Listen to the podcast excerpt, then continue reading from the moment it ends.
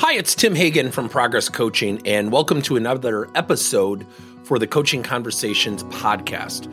Now, we are on Stitcher, we are on iTunes, and multiple different channels. Please check us out. Now, one of the things that you'll get out of our podcast episodes is a lot of content, a lot of strategy. It's not fluff, it's not concept. Yet, we really want you to engage with the content and let us know your feedback. If you have any questions, feel free to reach out to us. If there's topics you'd love to have us address, we would love to share them with you. Let us know your impact and let us know your feedback. When we're coaching people who are really struggling with change, we have to think about a sequence of questions, activities, and learning projects. Now, let me narrate why questions. Questions help us build self awareness in the person we're coaching, yet they also give us clarification of why the change is being resisted. The activities facilitate movement, practice, application of positive change. Now, the learning project is something that really bestows ownership and accountability on the rightful owner. So let me demonstrate. When you think about change, the first question might be when you think about the word change, Gary, what goes through your mind? What are you going to do to overcome that, Gary? What are some positive steps you could take, Gary, to embrace and drive that change? Now, if you happen to have somebody who's a yeah, but person, they'll answer and say, but I already have a lot to do. Insert something called a rule of engagement. So, Gary, without saying the word but, and without bringing up your present workload, I certainly want to talk about that. Walk me through three steps you're going to take to successfully embrace this change. And through those questions, you start to chip away a little bit at the resistance. Now, the activity might be well, Gary, let's look at your present workload. Let's dissect it. Let's work backwards. Let's look at some of the time elements.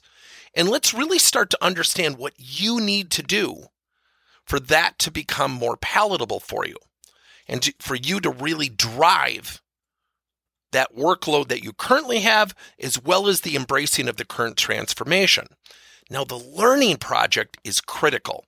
I might say, Gary, I want you to come in every week with two examples of where you're having success driving our current transformation movement and one example of where your current workload is still garnering success.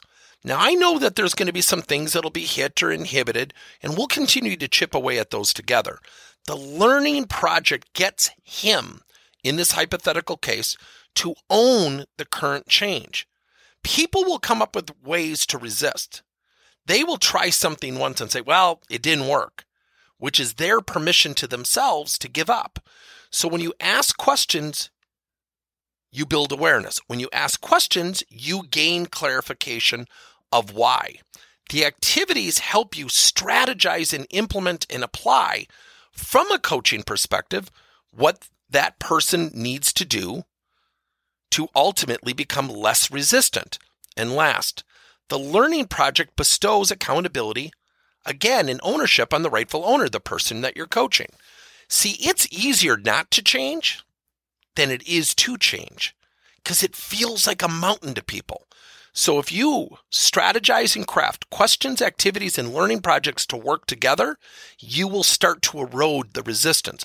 It will not happen overnight, Yet the questions and the application of ownership and accountability will drive it in the right direction. Thank you for listening to another episode of Coaching Conversations by Tim Hagen and Progress Coaching. Now, our company is always coming out with new and innovative solutions to help leaders coach their employees.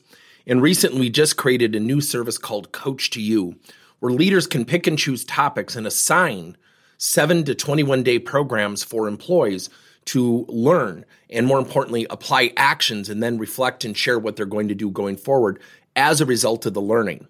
It's called Coach to You. We're literally bringing coaching to your employees.